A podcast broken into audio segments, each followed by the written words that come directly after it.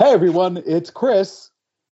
and Christian and Your special And- Mike. there you go. Special guest Mike. Mike. and you're of course listening to the Radio Arcade Podcast.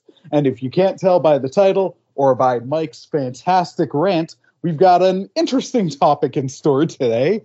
Uh, we're looking at the breakup of the Fab the Fab Three and Paul. We're talking about the breakup Paul Paul is one of the four. Without Paul, the band wouldn't have been the band. I may not like it, I may not like how he gets all the lobbies. He was part of the band. He was an integral part of the band. I, I absolutely know that. It's so it's so messed up to hear that. Like it's like Ringo, I get George maybe, but Paul. Like, Of Lennon McCartney. the, the rage on both of your faces was well worth the trolling comment. I couldn't. I He can't. didn't set the record straight. Where can I get the original mixes of the Beatles albums? I don't know. Any recording in the last 60 years? Like, it's unavailable. Dude, man, you I, I really want them to put the mono mixes up on um on uh, Apple Music. I don't know why they haven't. It's But a lot of these kids are asking for it constantly. Um, dude. but you- uh, yeah, I don't know why they haven't. You know, you know what gets my goat? Like really, really gets my goat is um on some of the songs and uh, well, a lot of the songs on Sgt. Pepper's, but some of the songs on White Album as well, where they kept that um that paradigm of having the drums and the bass on one side, or just Yeah. even just the bass on one side. I'm just like, I why would you even Yeah. remix them? What was even the point? I don't know. Like, Yeah. it's In the remix, they did that. Is that what you're saying? yeah, Maybe- yeah, Oh, yeah. I Like, uh, well, the, the tracks were locked together. in but I mean, were they though? Were they? Sure, because if you look at like um, for the Pepper remix, um, "A Day in the Life," uh, Giles, Giles even said that the piano and guitar were locked together on one track, and he couldn't separate them. So that's just the way they are, even in the remix. Yeah, yeah. Like he was able to go back to the original session tapes and break up like pre-bounce um, tracks, hmm um, but I think there was only so far he could go. Like in in the recording, his father put certain instruments together, and you, you couldn't separate them. I mean, I think you can now with that Mal technology that I, that Peter Jackson used, but um, they're just locked together. I'm thinking like like even even if even Yeah. if um there were other instruments locked onto the bass track, put it center. Like just put it center. Don't you Yeah. can't like it's I can't enjoy it, dude. Yeah, don't put it in the left or whatever. Don't don't pan it. Put it in the center. Yeah, Like like look at happiness is a warm gun. Like the drums and bass are in the the the left ear for like uh, a split, and then when he, he like kicks like another vocal comes in, and all of a sudden his vocals in the middle, and it's like Hey, hate when things jump around. Keep them in a certain field in in the sound stage. Keep them somewhere Mhm. and leave Yeah. them there. Unless the effect is like um, maybe like uh, tomorrow never knows, or or like to go to Pink Floyd. Um, I think it's Saucerful of Secrets, or maybe it's their first album. I can't remember now. But between the mixes, like it actually moves around, and that's on purpose. Like, Mm. like the sound moves. yeah. So keep it for effect or lock it. Well, one one remix that was like done perfectly is uh, Revolution off of the Love album. Yeah. Whoa, man. The Love album, the Love album remixes were outstanding. So they were. Uh, so Christian, I'll give you credit. I had never actually like noticed panning and mixing really until you pointed that out that years ago. That you said, "Oh, they separated the guitars." Like I never like a light bulb went on, and then I started like pay attention to things. So it's, all. I, I was so happy with that because like forever, ever since I was in my teens, I'm like I can't distinguish between these two guitars, and I can tell it's all syncopated, and you don't you don't like you don't enjoy it as a human being. You can't enjoy that syncopation when they're all in one friggin' ear, from, a, right? from a stereo mixing perspective, separating the guitars is it's so much better. Like it's it's the right way to do it. yes. Yeah. Oh yeah. Yeah. I can't. And and I, their excuses of like it was a new technology at the time. Like, dude, they had ears. Like, come on, they had headphones. They had ears. okay. Yeah. Getting back to what we were saying, like in sixty. Well, I, actually, I kind of misunderstood what you were saying, but let's just go from there. Um, Mike just wants to rant. I'm just gonna plow ahead. Abbey Road, right? It was a well mixed album, but it still had some weird choices. You think that by 69, um, stereo was established enough. Let's say it established itself by about 66. You think in those three years, call it four years if you want to get that way, but um, you think they would have figured it out? You think they would have learned how to mix stereo? It's not like it's some. Um, it's not like they needed to do theoretical physics or anything like that. Like learn how to mix in stereo the Americans could do it. Fly over to the States, talk to the Capitol guys, talk to Brian Wilson. He'll tell you how to mix in stereo. like it wasn't some foreign concept was what i'm trying to say or like even within england like 69 uh, zeppelin 1 was out talk to jimmy page he knew how to mix in stereo mm-hmm. he had he had the the guitars moving around like he knew what he was doing but yeah. Uh, anyway whatever, whatever, I guess they just let the, the most junior engineers come in and, and dick around on the stereo mixes. Like, yeah, I figured out. Do whatever you want. Very, yeah, they were given to the engineers for the um, for the Beatles mixes, like um, the the famous uh, anal- or not analogy, but I don't know. The example is um, with Pepper. They spent like two months mixing the mono and two days mixing the stereo because they just like didn't care. They just threw it together, kind of thing, right? Maybe not two months, two weeks, but anyway, two It's two units that are more than days. it's literally the biggest tragedy in all of human history. Oh my gosh! Doesn't get any worse than that. Yeah. Certainly not for John. It didn't get any worse than that. and weirdly, in that in all that technical conversation, I think that does tie into the Beatles breakup because there was so many things. Like whenever whenever we talk about the the Beatles breakup, the common consensus is, of course, like Yoko. Oh, it was Yoko, but oversimplification. Yeah, but like in doing some refreshing of everything, like Paul, Paul, as much as I made that joke, like I know he is a deserved member of the Fab Four. He is half of Lennon McCartney. Like I just poke fun at Paul because I don't know, it's fun to do. Um, but he, like, as he was trying to step into the managerial role a bit like some of the stuff at apple and the mixes of songs on the get back sessions were really pissing him off. And that prompted his his partial exit. Um it's interesting. Yeah uh, paul was a key component to the breakup not just because the, of the simple fact that he was in the band and for the band to break up, he would have to leave. But mm-hmm. just like there's different layers, like what you were just saying, like him trying to be the manager, and that kind of proliferated into problems amongst the group. Like yeah. he was trying to keep it together, and he was trying to be uh, quote unquote the grown up in the group. Um, and he just ended up pissing off George and John. Like they just like, couldn't deal with Paul's garbage. You're not my dad, dude. You're not the boss. what are you doing? goes like 30 years later, well, maybe 25 years later, to the anthology. Like they were recording new tracks, and I don't think it's ever been said explicitly, but based on things I've read, George just got so sick and tired of working with Paul again that he said, "That's it," and they didn't finish. Because yeah. Paul's a perfectionist, he knows how he wants it. I mean, there's a, even that. Um, that bit in the Let It Be movie where um, there's the the bend that the step down bend in uh, I've Got a Feeling, and mm. um, I think John was playing it, and Paul's like, "No, no, you're just not doing it right." And John keeps playing it the same way that Paul's asking, "No, no, not like that. You got to do a little, little more progressively." And John's just like, "I'm, I'm over this. it's, it's a string bend. Come on." So but he's but he was completely right. Like Paul's like you have to do that exactly right, or it doesn't. It's not. It's well, he, he, was, he was right, but he was irritating.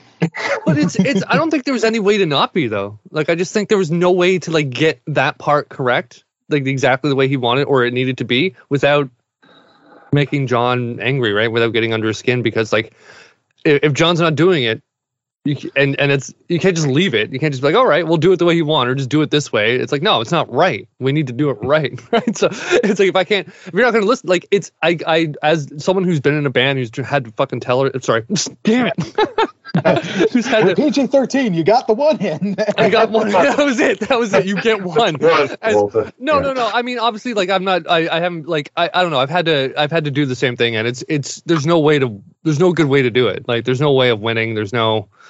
It's. It's. Yeah. It's. You're really in, in between a rock and a hard place. But as someone who loves the Beatles, I could definitely say if that if it was done perfectly, like the, in the the version we got at the very like the the very final version that that climb down, absolutely perfect. And I still I'm when I hear it, I'm like I don't even know how you do this. Like like I- it's it's like you hold it super bent and you just Yeah, and you just just slowly let it- release. Yeah, and it's let, like let it be, if you will.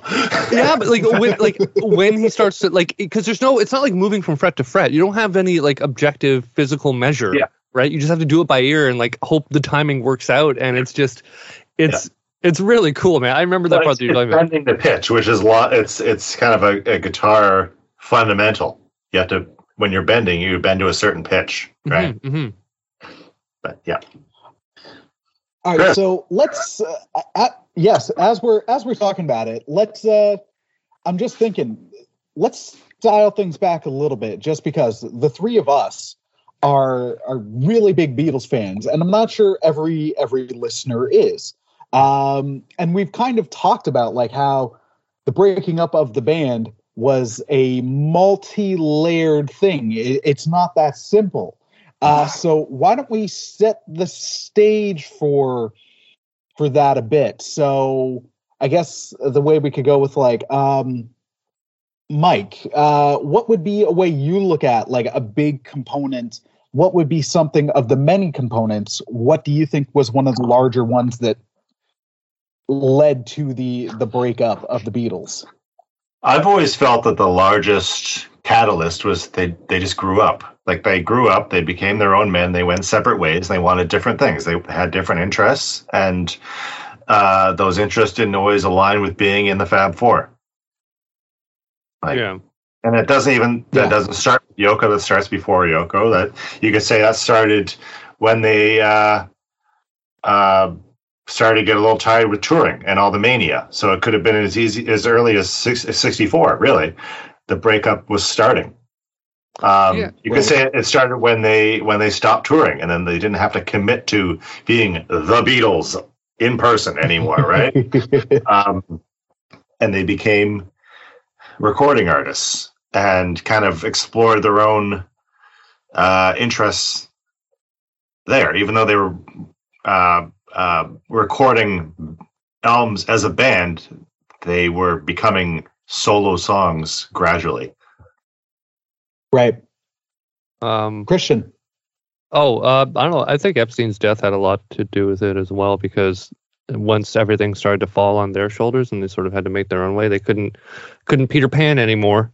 And uh, I think the uh, the reality of, of having to grow up and that being forced to grow up, I guess in that sense, to sort of take responsibility for probably um, did a lot to them to to uh, to convince them, or you know maybe it's just like it started to wear on them, right? That's when like tension really started to get high. Yeah. Well, and they started to, you know, they opened Apple as well. So to have that added pressure to have to deal with all that, which was a total disaster, really, from a business perspective, um, that didn't even get wrapped up until I think sometime in the 80s, the late 80s. it was just such a mess. Um, like I think I think they wrapped up finally wrapped up all the, the business affairs of the breakup and then they started the anthology. like it's kind of weird. yeah. Well, Yeah. Oh, sorry. No, I was just like when we were talking about the anthology and George, and it's like, yeah, I can't imagine finally getting out of that relationship. Yeah. You know, and like making your own way and like having your own albums and running your own bands and, and stuff like that. And then like coming back in your like in your fifties or whatever to like deal with Paul. I'm like, no, Yeah. dude, no. Well, yeah, and still being treated like the young one, right? yeah, And- it's like Like he's gone off. He's uh, you know, he recorded some great albums. He made the he did the concert for Bangladesh, and you know, he was I was about to say that George He had a Harrison, concert in and then to Bangladesh. be to be treated like an underling again. Uh, uh, he didn't have time for that. No, I, I don't think anybody would. Yeah, yeah. I didn't, but at the same time, Paul should like chill out, man.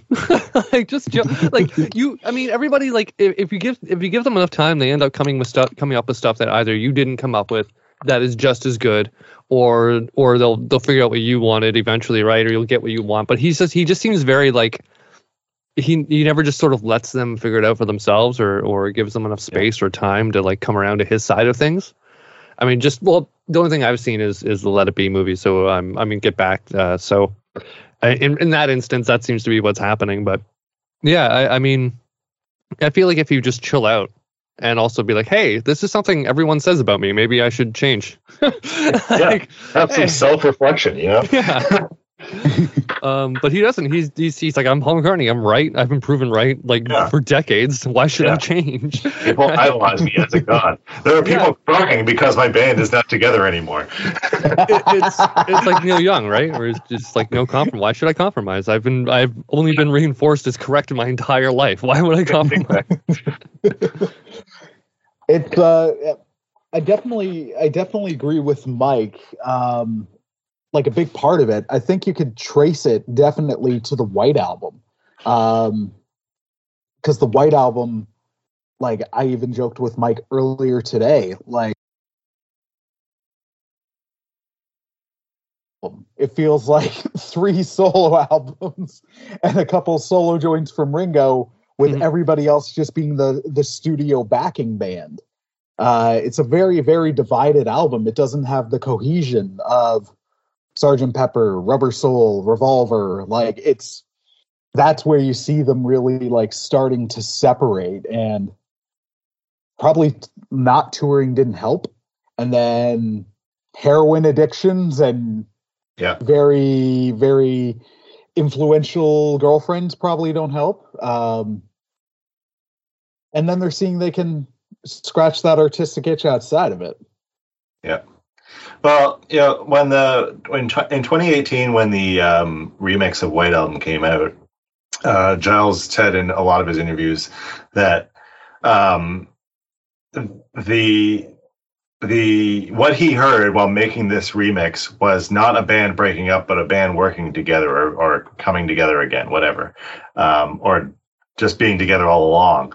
And uh, I can understand that to an extent, or I can believe that to an extent, but I still hear it as solo ventures with the others coming in to put on their tracks. Like, if even, because like some of them, Yeah. some of the guys who wrote the songs did a lot of the tracks themselves, right? yeah, like Paul, he would play the whole band himself because he only he's the only one who knew how to do it right. who does he think he is prince Well, but yeah, I mean, I under I can I can kind of find a compromise that yes, it wasn't a totally unhappy time, and yes, they like they did have joy together in the studio, but they were also yes, they were also doing their solo projects and breaking up. They were like if if uh, Paul's in Studio One and George is in Studio Three, they're not working as a band. They're recording separate tracks for solo albums that eventually became one album. Yeah, yeah, yeah, and and I think I don't. Well, I, I, again, I have no idea, but it feels like Sergeant Pepper's was like it was a lot of just Paul, right? Yeah. and I mean, I don't really. It it just it feels like um, the White Album was like a response to that by the other guys in a way where it's like. No, like no, no, no, no, no. like let's let's let's come out with Yeah. two whole records so that we can actually get our songs on here and do things the way we want to. And then Paul, you can do whatever you want, right? Because that's what you're gonna do anyways. Uh, Yeah, Pepper was very much a John and Paul album. Even George and Ringo have said like there was no fun had by them on the album. Like they were just there. They would they would do their tracks, and John and Paul would go and you know make their songs, and then yeah, but and yeah, uh, White Album was I've heard. I think I've heard the the the, the band say uh, that it was a um, like a an opposite or a counter to Pepper, and that not just like Pepper was all colorful on the cover and all that, and White Album is Stark, right? Mhm. So yes, you're onto something there. I think you may be onto something, Christian. This white album. yeah, yeah, that album's so dope. I again, like a lot of those remixes, I just wish the bass was in the center. That's all I want. I don't even care if the drums are are to the left or the right necessarily, but the bass has to be in the center. Yeah. It- I found the White Album to be the not the worst. I don't want to say worst, but the least good um, remix. really. Like? I, don't, I don't really feel like anything was really gained out of it. Like George's songs got better; they were mixed better. Oh yeah, yeah. Pepper was definitely the best remix. Oh, Helter Uh, Skelter was the remix was amazing. Like when, right in the chorus, whenever like the drums go stereo and stuff, it's like what the holy crap, dude! Like this is perfect. Um, yeah, I, well, I yeah, I think Abbey Road probably was the best, uh, the best remix, right? I think it was the second best. Pepper was the best remix for me because it fixed a lot of things. It fixed the stereo mix. The other two stereo. I'm sorry. what? No, I was listening the other day and like I really like fixing a hole and getting better. Like I like those songs. Um, but again, the bass is like I, I, I don't. And, and here's the thing: it was sort of weird because, um, sometimes with the way my earbuds work and like the way my ears work, sometimes one will be like one side will be louder than the other, Yeah. depending on like if there's pressure in my ears or if there's wax buildup or something. But um, I, I don't know. Just it sounded to me like the bass was like at the very least like halfway to the right Yeah. as opposed to right in the center, and I, I, I just, I, it deflated me. I was like, So I, I really- put it on, The, And I'm the like, make or break for every mix is where the bass is. You don't Yeah. care about anything else. It's where the I- bass is. oh no, no, no, no, no, no. Uh, There's, but there's so many, there's so much I'm willing to just be like, fair enough about, you know. Yeah. But this is like a very like psycho acoustic. Like I can't, I can't deal. If if the bass is in the right ear, it's just distracting and it's like muddying and it um I can't enjoy it. I just can't enjoy it. It really sucks. I was so excited to to put on that album and be like, oh man, th- these songs are gonna be dope. Like there's such good band songs. Um, you know, maybe Yeah. the handful that I'm talking about, like uh, fixing hole, getting better, and um, good Yeah. morning, good morning. Yeah. Uh, but yeah, if the bass isn't in the center, then like I'm I'm just I'm, I can't deal. Just write it off. Yeah, yeah, I write it. I can't because it's like, what's even the point? What's the point of listening to this? I don't understand. Compare that mix to the original stereo mix. yeah, yeah. I guess, I guess, right? That's the point right there. It's like, hey, I'm stabbing you, but I could be shooting you, so be fine with it. I, I, I, just because I don't know about this stuff as much as you guys do, I can briefly add before trying to get, I guess, refocused on the breakup piece. I gotta say, out of remixed albums, aside from Love, the one that um, the one that really hit for me, it's my go-to version of the album is "Let It Be Naked." That Mm. that remix of the album, uh, to be more in line, I guess, with what the original vision of it was, is Paul's original vision. Anyway, yeah. yeah, all right, fine. Paul's original vision. Uh, but some of the songs are much better on like they sound much much better on that than they did on the original release and that one also the let it be naked also has the rooftop performance of don't let me down on it and that performance is dope I've always felt that the the best thing we got out of Naked was the improved track order or track Mm. uh, the, the list, track list, getting rid of the fluff, putting on tracks that were only as singles. And uh, Mhm. I'm I'm I'm in the rare minority or the minority uh, in general of that um, that Spector's stuff was good for the for the most part. I liked his strings. Christian's got those eyes going on. I'm not saying anything. I genuinely feel that like you take Long and Winding Road, it's a much better song with the strings and the chorus and the Spectorization. yeah, yeah. Um, It's epic that way. It has emotion. Has a different emotion. Not the okay, like the, the this the the naked version or even the um, the new remix, which is kind of a, a hybrid of the both. Um, uh, they have a certain emotion to them. It's almost like a um, uh, a, a closure, where the Spector version has a grandiose reflection of all that we've been through.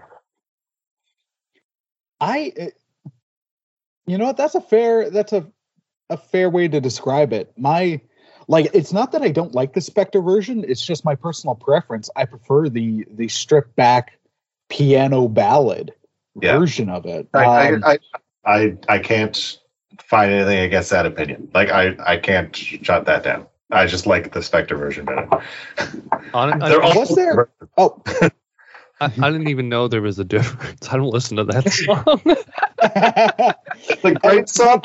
I know. Mike, I you hate it. you you might be able know to. you do. I Uh, just you know to tell me that. I just know you do. Yeah, it's like the lo- like it's so I don't know. I don't. I'm not. I'm not gonna get mean about it. I just don't like it. uh, Mike, you might be able to answer. Is there a difference between the original version, uh, like the Spector version of Across the Universe, and the uh, the Let It Be Naked version? um, I haven't listened to "Let It Be Naked" in a long time, so I can't really think. I think it's it's drier, and I mean in the sense that it, it's it's it's like a flat recording on "Naked," Okay. uh, but I can't really I can't remember right now. I um. I do. I will say that the I love love love love love the remix of uh Let It Be, and I really like. It's cool because in like the super deluxe edition, they do have um like Don't Let Me Down and and stuff like that. But I really really wish they would have uh added that in to the um the track listing. You know what I wish they had added? There's a version of Let It Be that I've only ever heard on the Beatles channel on Sirius XM radio, where both guitar solos are layered on top of each other. Like there's a single version, there's the album version, but in this they're together. So it's like a double track guitar solo. It's a little messy, but it's interesting, and I wish they had included it. Yeah, yeah, that sounds Is it- interesting. Is it the Love album where you get that just utterly gorgeous version of uh like acoustic version of While My Guitar Gently Weeps? Yes, that Oh, was so on good. Anthology Three. But then uh, George Martin, in his last Beatles thing before he died, um, put strings on it, and it was just perfect. So good. Just perfect. so yeah. good. Um, okay, so I guess just to get it, get it back, pun not Ah. intended, but I'll roll with it. Um, so I guess uh, Christian, um, one of the big factors, and I guess the most common one, it, it's the go-to in pop culture. It's the oversimplification. Uh, you're breaking up the band, Yoko. Um, what, wh- like, how much of the Yoko factor do you think comes into play with uh, with the breakup? Not much at all. I, I think I don't think it helped. like like that. I don't think it helped. no, I like think it much of a, of a catalyst, though. Yeah, no, I think That's all of, already uh, everything that would have happened would. I'm sorry. Did Yeah. he say Mike or did he say Christian? Well, it's a dialogue, a trialogue. He wasn't talking to you, man. No, uh, I didn't know Tom was on the call. Have this conversation with you in person. Um, no, no, I no, no, no, no yeah, yeah, I, I, yeah. She wasn't. I think like obviously, like, like I said, like it didn't help the immediate like environment. I'm assuming because that's strange. But uh no, I don't think that she was the input. Like, no one's gonna. They're not gonna break up the entire band because John's dating Yoko and she comes around all the time. That's insane. Right? Well, they uh, it's I agree with you 100%. The only reason I bring it up is cuz I even when uh I did like the pre- preliminary refreshing uh of the breakup, the like a huge general idea of it seems to be people just still fixate on the Yoko factor of it all. Well, because she's off-putting. He's an easy target. Like if you can't, like you're looking for one thing to pin it on, one one reason. There she is. She wasn't in it when they started. She was in it when they finished. She must be the problem. Not only that, but she's like super annoying and like like also like difficult to understand. Not not not like in terms of like her speech, but just like what she's doing or why she's doing it. Like it's just so like inscrutable. I, I don't. I, it's just unnecessary noise and confusion in in the whole thing. It's just like no, like I I don't know. She's just so weird and like uh not um appealing um in like any way. You know, and I'm not talking about like like Physically sexually, emotionally. but I am also talking about sexually. Yeah. oh my gosh. Oh, boy. um, no, no, she just yeah, nothing like her her singing, her artistic endeavors, her personality, her Yeah. yeah, it's all yeah. It's just, Any, any, yeah, it's it's all terrible. But no, Like I don't. Paul brought Bjork and was like, "All right, guys, let's roll with what Bjork is saying." Mm. We're gonna have York sit here, and she gets to sing every so often. well, she she she's more successful than uh, Yoko Ono musically. I'll tell you that much.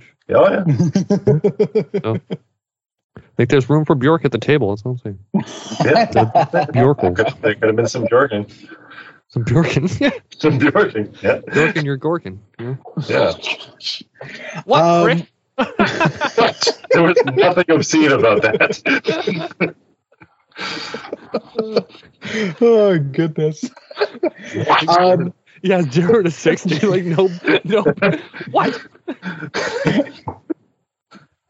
I feel like that was a very Kelly reaction to something Ryan said. Yeah, like you, you, you didn't go off yet. You didn't say anything about it yet. Kelly, what? Yeah.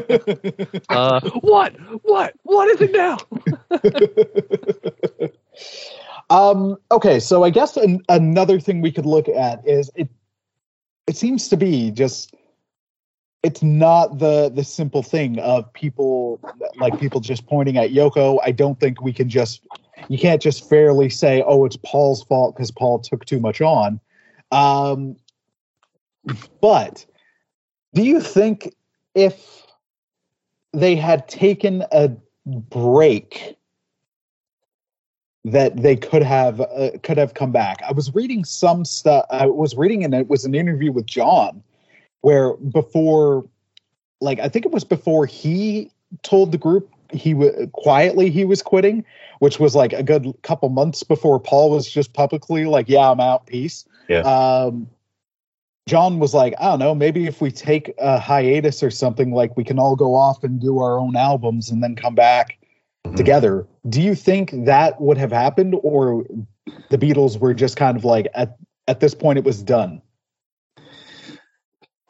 Christian, why don't you talk first? Oh no! Well, I thought you might have more information about it because I, I was thinking like I- I feel like there's there's a bunch of you know when you know like shows or like movies or books when people like when a couple that's like really really in love break up for something that's like it's basically a misunderstanding and but Yeah. things have Mhm. become so insane that they they can't reconcile Yeah. and I feel like that's sort of what happened where it's like there's miscommunications and misunderstandings and people trying to like you know basically get out in front of what they feel is going to be a betrayal or what they feel is Yeah. going to be like so I, I feel like there was just really bad communication and and eventually like someone wanted to be the first one to leave and be like oh i'm better than you i'm leaving you you're not leaving me i'm leaving you like that type I'm of thing leaving on top.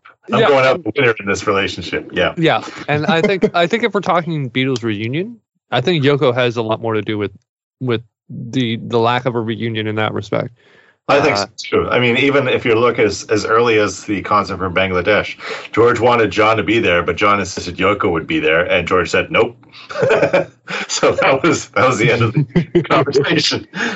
Yeah, I, what like I don't, but yeah, maybe John was maybe he knew, maybe he's like, this is the only way I'm getting out of this, or something. Maybe because he's like, I don't know. When you read about him at the time, it just seemed like he was so over, um, like music, right? From like '75 to to early '80. When he was raising Sean, yeah, when he took his Yeah. house his house husband sabbatical, yeah, When, when did uh, Bangladesh happen? seventy one, I think. Oh, really? Yeah. Oh, wow. Yeah. Well, I don't know why they were so inseparable. Like, what what was what was John like? What did John say about them being so inseparable? Uh, I can't think of anything in spec- in in particular. Um, I think, as a armchair psychologist, I think it was a whole mother issue. He didn't have a mother, and she was a mother figure. She told him what to do. She told him how to act. She controlled the finances. She controlled everything, and he needed that. Yeah, I think it was Yeah. purely like Oedipus thing. Um, that makes a lot of sense. But I also believe that um, it seemed like John was kind of he had finally found himself and gotten over all of his demons um, by the time just shortly before he died. I think that in the '80s, he and Yoko would have been done. Me too. I Me think too. would have Um, woken up said, "Yeah, this this isn't working." Yeah, but the May Pang stuff. Well, that like, too. Yeah. the way she yeah yeah i'd say like like coming and being like holy crap dude like like what what the heck like Wait, all what? that well there's this drama where um yoko left uh and she basically got may pang who was She I guess, told John that he still had Oh. time. John still hadn't had time to complete his boyhood in a way, so he needed like time off to be away from from her to just. Right. So that was his lost weekend period from uh, but was it seventy three to seventy five, um, and during that time. Uh, Yoko hired, well, she was already hired, but she provided a surrogate Yoko to John, uh, an Asian woman, a young Asian woman who was basically John's girlfriend during the time, and uh, it's kind of odd. yeah, I kinda, forgot about that. She's from what i all accounts she seemed a lot more likable and attractive so yeah, see, I saw her. I saw her give give a. Uh, she did uh, Q and A. I don't know, maybe Every time. fifteen years ago. what are you talking about I went to the- like the one and only Beatles convention there ever was in Toronto. Um, I went to that, and May Pang was a guest speaker, and she seemed all right. that's So, cool yeah, yeah, she seems sane. all things considered but uh, Uh, oh, sorry. no, that's it. I was just So gonna. I guess I, I'm glad that Yoko doesn't control the Lennon estate anymore. Sean does, but it's uh, Yeah. yeah.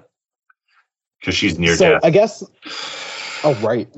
she's pretty old. She's um, late I 80s. guess I got a question for you guys. Do Wha- uh did did Paul tell the band that he was leaving before that press release got dropped? I don't know. I don't know if he just dropped it and said, "Look what I've done," or or what. I really don't know. just just because as i was doing uh, as i was doing some digging on it like christian when you mentioned the the thing about the the married couple and they hit that almost differences where it's just due to failure of communication Mm. um like I, some of the stuff was pointing out the breakup from paul's perspective and he was like he'd been arranging stuff for the solo album for a while. Uh it was in from a depression during the uh like during the get back recordings and george had quit and paul and john had been like hey i'm dipping. Um so it was just all this and he was pissed at Spector. So basically he just ended up recording this solo album and then apple was like giving him issues and then the band were giving him issues. Like hey ringo's got an album dropping that same time. Like what the hell are you doing? And then Yeah. it seemed like paul just lashed out where he's like hey i'm dropping this solo album. He burned Spector and that's where also it kind of got announced that he was leaving. But when the band reacted hurt Paul seemed confused because he was like, it, at least the impression I got was Paul's impression was the band would know he's not formally quitting, just being like, I'm I'm taking the break to focus on the solo thing. But he by all accounts, he seemed genuinely hurt by their reactions, but they weren't happy about that either. So I was like, did did he not have a conversation with any of them beforehand? I really don't know. I know there was definitely um, a lot of disagreement over who their manager should be with the whole Al- Allen Klein Lee Eastman thing. Um, and I I think that's really what the like their breakup it, it was less a musical breakup even though it totally was but it was more of a business breakup Hmm. um, the the legal entity known as the Beatles broke up um, but to answer your question I really don't know if they had conversations beforehand I mean they were kind of broken up anyway like you said that he re- uh, Paul recorded uh, his own album. Uh, they all recorded their own albums after Let It Be. Like they were all doing their own thing. Um. So yeah, I I can't remember, but I thought if you really want to uh, get an in-depth uh, analysis of of this of the breakup period and everything up until uh, pretty much modern day. I think read this book called "You Never Give Me Your Money." It's fantastic. Like there's things in there that I like I was disillusioned when I read it. Like things that I thought were like, oh well, the band did this because they cared for the fans. They did it because they needed money or they needed for legal reasons or whatever. But uh, maybe I'm off topic here. But read the book. You never give me your money by. Yeah, that's I can't see the book right now, so I can't tell you the ti- uh, the author. But really good book, Uh, like the anthology. I thought that they did that to give the fans something really interesting and something they'd love. It was just for money. Ringo was broke. oh jeez. Oh, drank it all away. He did. he drank it all away. Yeah, I I think I think a lot of the the back and forth and negotiating that was going on near the end of the Beatles was done by people who had their own interests and their own Oh, yeah. um, yeah their own motivations. So um, there it was ripe for um, miscommunication and and dysfunction, And And I think- exploitation.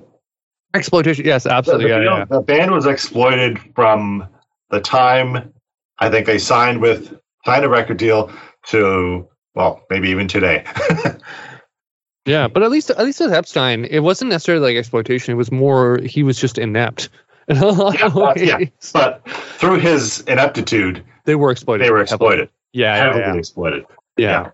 Um, but yeah, yeah, no, I think uh, like like Mike was saying, the I, I think they were well. They all so what happened was they released Let It Be, right? And then I think was it like six weeks later they were back in the studio doing Abbey Road.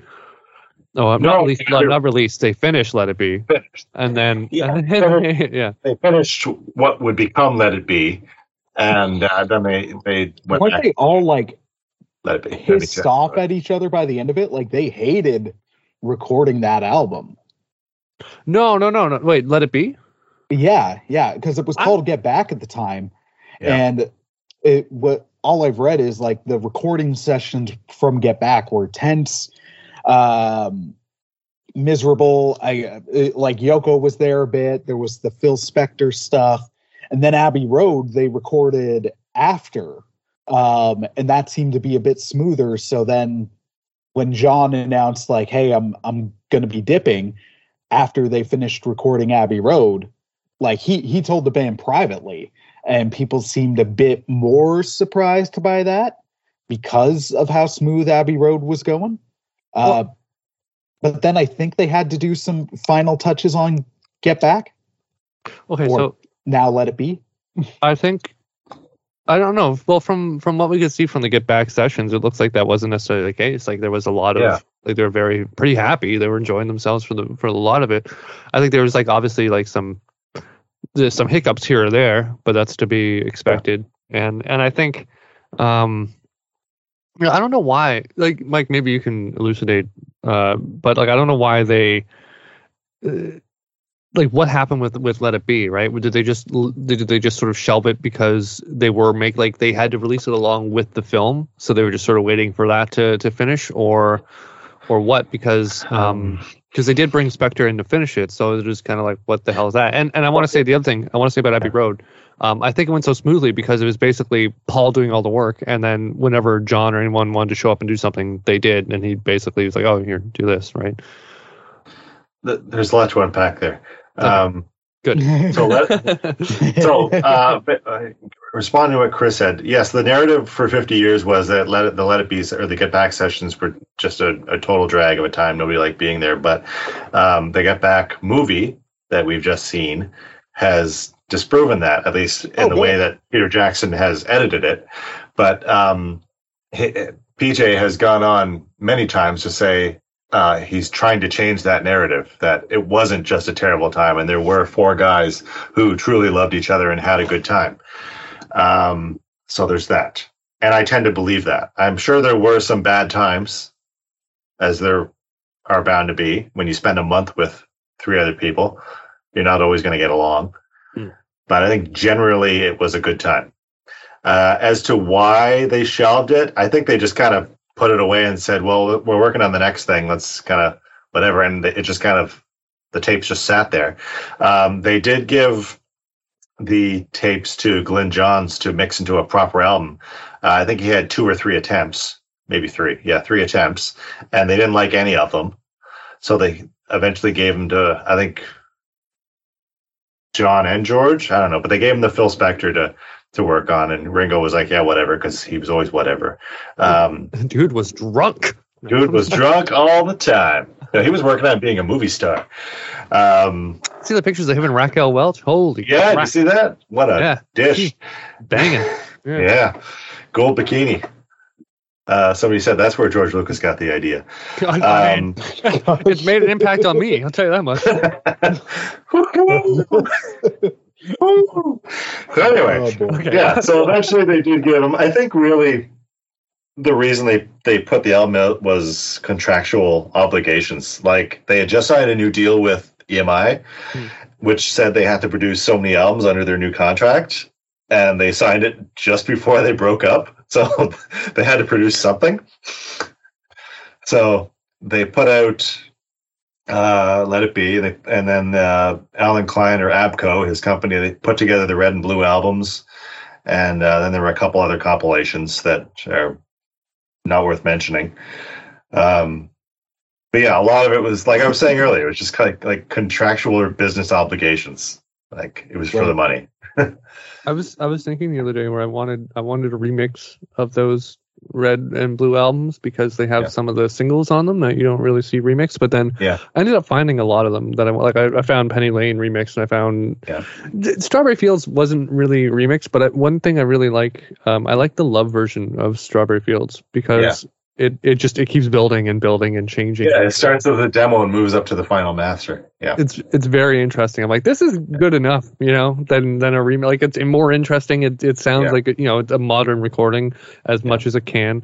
And uh, but yeah, no, I really wanted that. I, I I want. I can't wait till they start figuring out how to do um Revolver because that's going to be if they Oh. can keep the bass in the center, then oh, oh Okay, so I recently got this 1982 pressing, German pressing of Revolver, Hmm. the stereo pressing, and it's called the Big Bass pressing.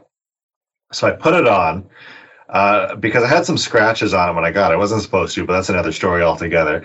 I wanted to see how it played, so I put it on, and this sounded so amazing. And all I could think afterwards was, if Giles could remix the album in proper stereo to sound like this, game on. Like, yeah, Mhm. that's that Rubber Soul because Rubber Soul was never mixed properly in any format. Um, if he could remix both of those, like whole new world. yeah, yeah, yeah. I'm um. Don't you dare close your eyes. That's What right.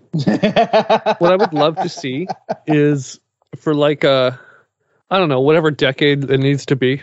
Um, but like a, a re like just release all the the stems or like just individual tracks from the album so that like if people can Yeah. like remix it and and sample it and just like here here like we as the Beatles we're just gonna give you everything here take it here have it all right that'd be that'd be sick I mean obviously if you're gonna use it in in it like a? Right? I, I don't know I mean I, I don't care what I, what want was for the- I want it. yeah, exactly. Yeah, there's some man. There's a few bands where I'm like, just give me the tracks. Give me. I, I'll mix Yeah. it myself. I just I need to hear it this way, and I'm not enjoying it enough. It, it would be great. It'd be so cool. I'm. I so Mike. Do you have any um news on on what like what they're doing for Revolver Rubber Soul? I know they're waiting for the technology to move up, but like you mentioned that um Peter Jackson seems, Yeah, to, seems to have technology. Right. I, I don't know what's coming next. There's there's something every year, right? So I don't know. I don't know what they're gonna do. but Uh, but because like the issue is that like you have a bunch of tracks that are on tape bounced Yeah. Together like how do you separate those things right but but how do you separate it and still keep like the fidelity like the the you know yeah, I don't. I, I don't know. I, I I I don't know how uh, intricate the technology can be. Hmm. Like who the sample, I don't know. Right. Um. Yeah. I I don't know what's next. I don't know how. Yeah, I don't know how they could, how well they can do it. That's what I'm trying to say yeah yeah but I hope they do it well. Because going back to that record I listened to, holy moly, that's my PG way of saying it. Uh, that sounded so good. It sounded so good. But the problem was the guitars were over here, the bass was over here, and what are you doing to me? audio reboot, buddy. Audio reboot. I don't understand these people. I'm gonna put the bass guitar in the left. Of the, what? I, I don't understand. How, I, I'm kind of repeating myself, but like, how do they make such poor judgments when mixing in stereo?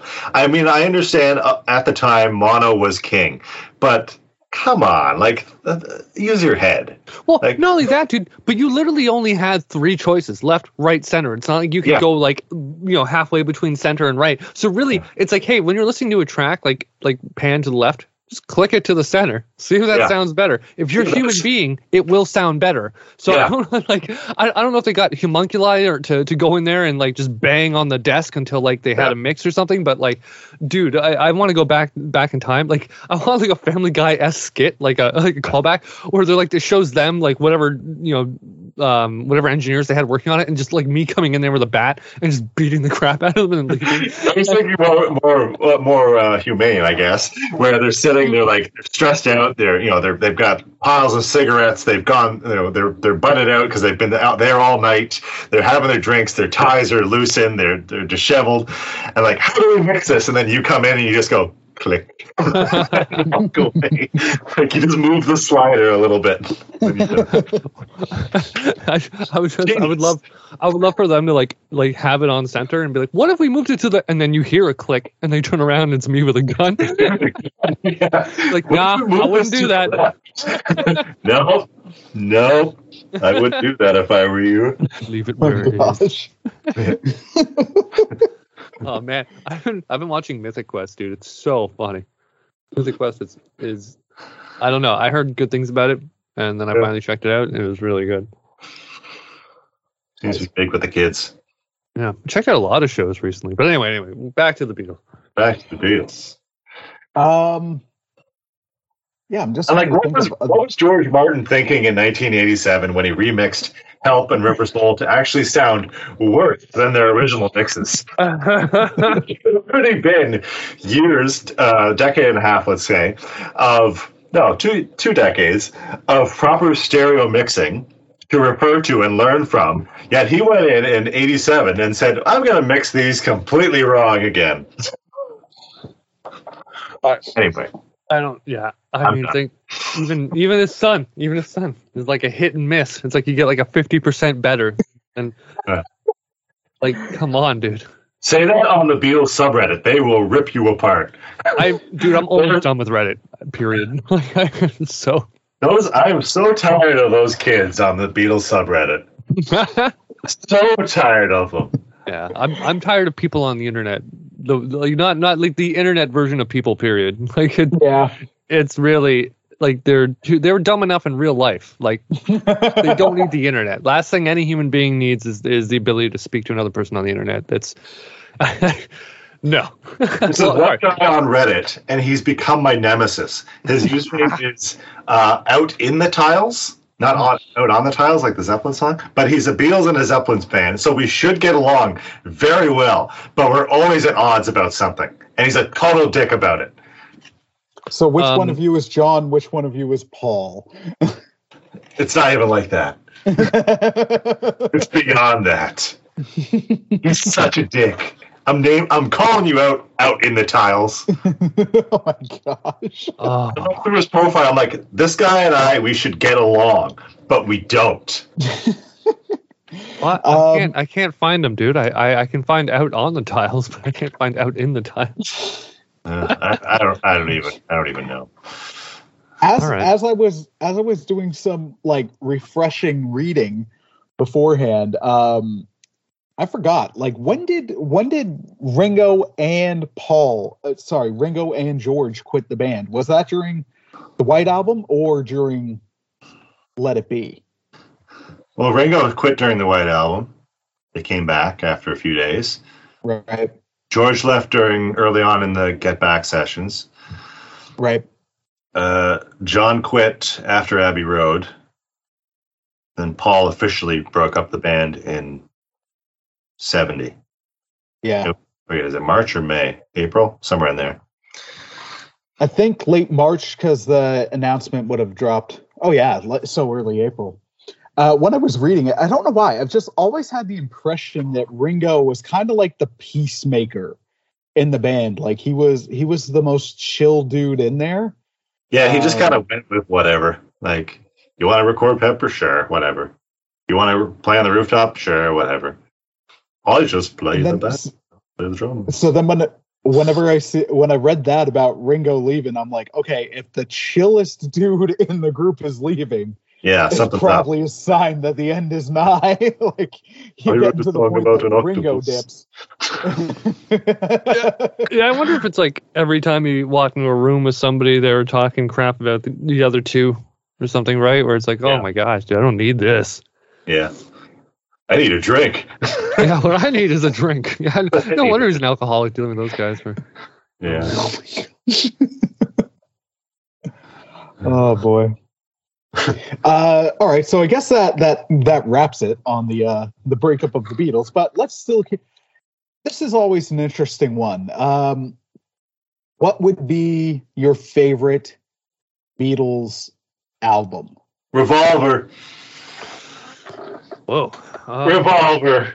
okay, okay, I'm really big on it right now, especially, but it is my favorite album. I mean, It's got everything. It's got everything. There there isn't, there isn't a low point on that album. uh, Not one. Not one throwaway song. I'm, I'm, yeah, I, I, You can't it's disagree. weird. I, I wouldn't.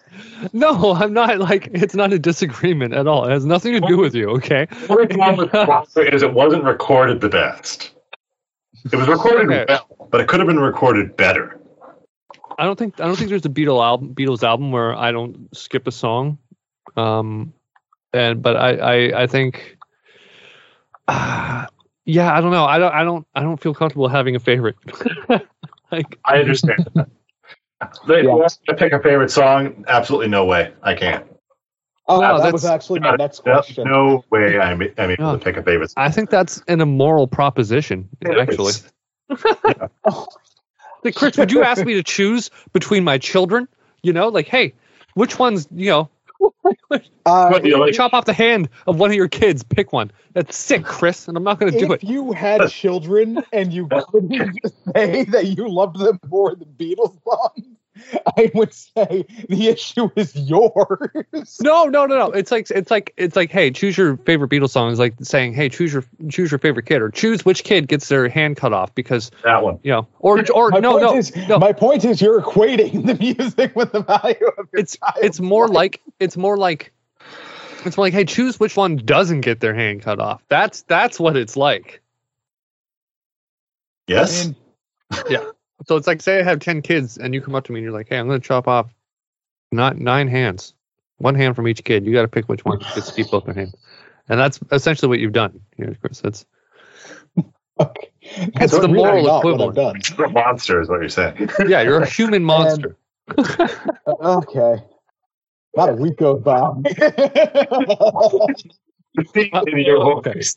Uh, Just- okay. yeah, I'm I'm the I'm the human monster. you got me. I'm the monster here. Yep.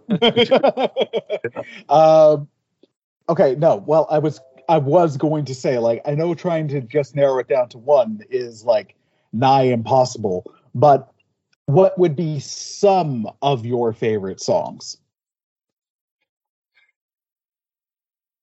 Okay, Mm. well, I, here, I I once made a playlist of um, basically I just skip all like the slow or the meandery or the the Paul Granny songs, and so I think I don't, like I mean I uh, like uh like okay for instance okay wait wait wait so wait guys here pull up pull up the revolver I, I, I actually have it right you here. have it okay so for me I would go I would go Taxman, I'm only sleeping, love you too. She said, she said, uh, good day, And Your Bird Can Sing Dr. Robert and um, uh, the last three. Like I would skip For No One. I would so skip here much there. all the John and George songs. Yeah, yeah, yeah. Because like I don't I don't dig Paul's granny sissy uh, pop. Like I don't I'm not about it. You have no soul. I mean, no. Some of it, some of it is you. Ha- you have a rubber soul. No. like if you get later into like the, the White Album, some of it is pure fluff. But oh yeah, well, like dude, like half of Sergeant Pepper I don't like. But to be fair, a lot of the songs I do like on Sergeant Pepper are are Paul songs, but a lot of the ones I don't are. But they're, it's mostly a Paul album. Uh, wait, wait, let me look at Sergeant Pepper. Chris, Chris, why don't you answer your own question? We, we haven't gotten anything from you yet. Well, yeah, no, because you guys were talking and I was being polite and not like the monster I'm Well, apparently. I'm, I'm not okay. Okay, well, clearly that got under your skin. You know, it actually, it actually didn't. I was just stalling. oh, you're so okay. Well, so clearly you're the worst, and I was right. yeah, I, I no, I, I don't. Um, I don't like. uh, Okay, wait. There's only there's only three or four songs I don't like on on Sergeant Pepper's, and that would be "She's Leaving Home." Really, really don't like that song. "When I'm 64," don't like that either. Actually, th- those are basically the only two I don't like. well, I think "She's Leaving Home" is great. I think that's a great song. I don't like. I don't. You know, like if you're a 14 year old girl, that's your business. Okay. I, oh my gosh. if if I were gonna, if I were to oh. leave off a Paul song or any song from Pepper, it would be "Fixing a Hole." you sick, stupid. Mu- no. or, I was gonna say "Lovely Rita," but no, I would pick "Lovely Rita" over "Fixing a Hole." I would. I might. I would. Might. I might even cut "Lovely Rita" too. I, I only leave it on because it's like it's upbeat. Right. But Yeah, yeah, I think that's it. Yeah, Yeah. Well, so is "Fixing a Hole." It's upbeat, but it's it's not as good. No, no, no, no, no, no. It's upbeat, but it's definitely way better than Lovely Rita. no, it's such a good man. Fixing Hole's a good song, man. And It's just like a bad song. It's Yeah. a it's a weak song. I don't think it's a weak song, dude. I, I mean, I mean, if we're calling that a weak song, then let's just call half, at least half of Sergeant Pepper's weak songs, man. No, Yeah, bro, bro, yeah, bro. I told you, Bro, bro, bro. Dude, what was that? What was that Karl Marx thing? I, was like, I told you, dude. I told you so, bro. I called it. I um no no I love fixing the Hole like um I love the um the arrangement of it. Like it's it's just a really dope like every part is perfect. Um it's it's just really well composed. All right. I feel like we've hit the agree to disagree spot. um, out of out of my favorites, um, like two automatically come to mind for me. Uh, In my life is like it's up there as one of my favorite Beatles tracks. Help also. I don't know what it is about it, but it's just something that, especially over the past five ten years, it- the lyrics have just resonated with me and it's just one of my go-to ones when I want to toss on the Beatles. Um, weirdly enough, and I'm not gonna argue its uh, its writing or artistic merit above the other songs. Octopus's Garden has crept up there for me. It's just feel good. I good. think it's a fun Like, song. I, I, I can't no, I, I like I know what you know what Octopus's Garden is. It's novelty, but it's it's fun novelty and it's feel good. Like I can't I literally can't be in a bad mood when Octopus's Garden comes on, especially the love mix out. Love mix of it where it's got a little bit of the string section in there. I'm just like, you know what? This it it might not put me in a good mood, but it does like really kind of cap off or end a bad mood. Uh, it's just like light, feel good stuff, and it just it just puts me in a. I, I can't be angry while I listen to it. I like it. I, I like that a lot. I like the Beatles songs that make you feel things, that make you think. Like a day in the life is outstanding, and I wouldn't ever compare Octopus's Garden to any of those other three. But it's like, hey, you know what? This this does make me feel things, just the lighter things. It's light, silly, and it's awesome. sometimes you just gotta have fun, you know. I say that with movies all the time. People are looking for like these deep philosophical discussions that come out of movies. Why can't you just have fun? Why can't you just enjoy uh, Arnold Schwarzenegger blowing things up? Like, just have Yeah. some fun. Yeah, well like yeah, there's a place for movies that like that, right? Like don't judge a movie like that like up against a movie that isn't like that. That that that Yeah. the movie you're judging is was never trying to be like. It was never Yeah. intended to be. Yeah, yeah, that's that's crazy. Um I will say Chris's opinions about Octopus's Garden are budget and uh, uh Budget. Budget. yeah, yeah, basic. Is what I'm saying. Yeah. I'm joking. I'm joking. I'm joking. I'm joking. I'm joking. He's budget. We're extra. Okay. Stop trying Oh to make budget goodness. a thing. Oh, gee. It's not a thing. It's not a thing. Wait, Chris, what's your favorite Beatles album? um, If you say red or blue, like So I'll you no, I'm not. Uh, no. Anthology. Anthology. Uh, Anthology. two. That's the Uh, best it- it- technology. It Crap, I I probably a, it- like it. It almost changes day to day. Like some of my not actual day to day, but it it is. Uh, I'd say a fair, fairly. It's a toss up between Rubber Soul and Revolver. I really, Hmm. really enjoy both of those albums.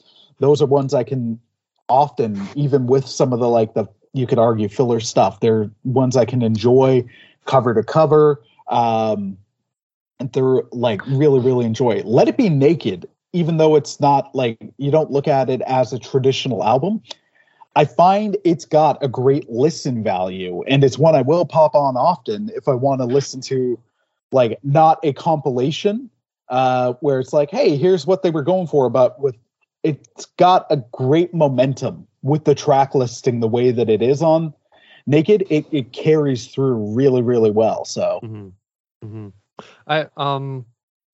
Oh crap! What was I gonna say? Oh jeez. Oh oh oh oh! oh.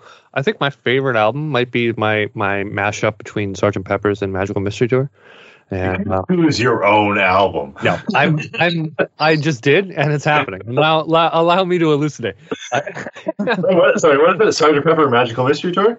Yeah, yeah, yeah, but I also and and I know this is sort of not right, but I also throw Hey Bulldog in there because you know the White Album has enough songs on it. I don't I don't need Hey Bulldog to make a best of of the White Album. You know, wait, because Hey Bulldog wasn't that recorded in '68?